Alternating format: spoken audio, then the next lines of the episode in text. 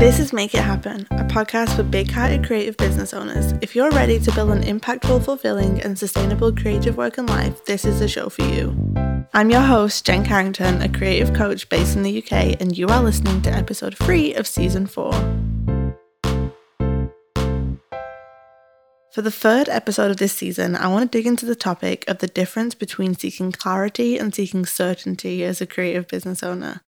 I see a lot of my clients when we first start working together craving certainty, and a big chunk of the work we do is sometimes just helping them channel that desire into making space for clarity instead. And I want to share with you today why I've seen that be so valuable and effective in this journey, and also share with you some ideas for how you can do the same too. So, first up, what is the difference between clarity and certainty? I found that clarity is forward moving. It's the thing that fuels our focus, our direction, and enables us to proactively and purposefully take bold and meaningful steps forward in our work. Certainty, on the other hand, is ultimately just rooted in control, and I found that it can stagnate us. It stifles our creativity, it holds us back from taking big leaps and bold steps, and it leaves us in the dreaming stage usually instead of the doing stage. There is, of course, a reason why we crave certainty as creatives. Creative business and creative living is hard and scary and full of so many unknowns from how we're going to make money to what our career is going to look like 10 years from now to who our clients and customers are going to be to how a project is going to be received. There's actually very little that we can completely control along the way. But I found that channeling our energy into trying to find certainty is just not a productive or purposeful use of our time. By waiting for certainty before we take action, we will most likely never actually take any action because complete 100% certainty is never actually going to be available to us.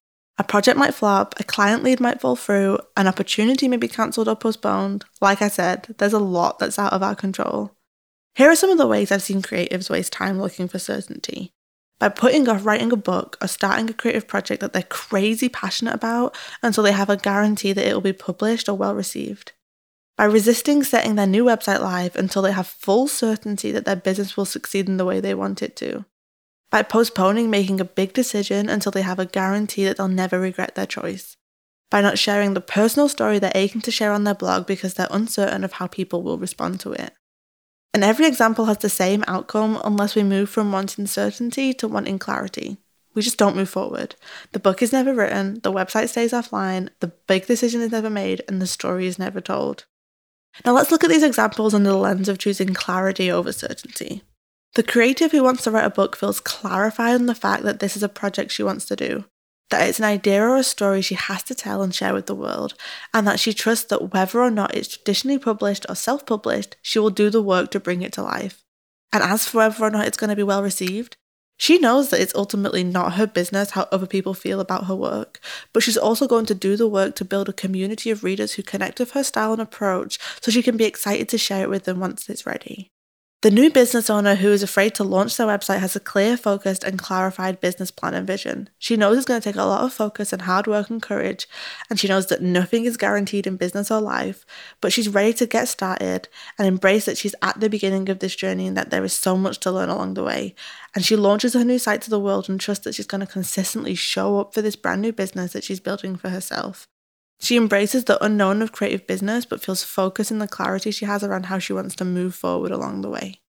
The creative struggling to make a big decision, maybe it's whether or not to pivot their business model or make a big cross country move or to leave a collaborative project, accepts that she can't fully predict the outcome of either decision, and that regret is ultimately a choice and not just something that happens to us.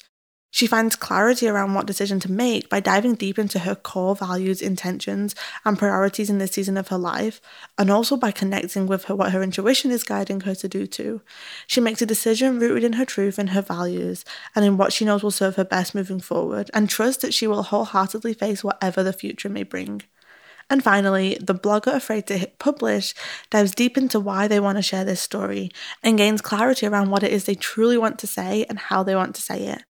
They find the courage to set it live and share it with their community, and they are brave enough to not rely on whatever response they may receive for validation, because living their truth out loud and sharing the story they were aching to share was enough for them.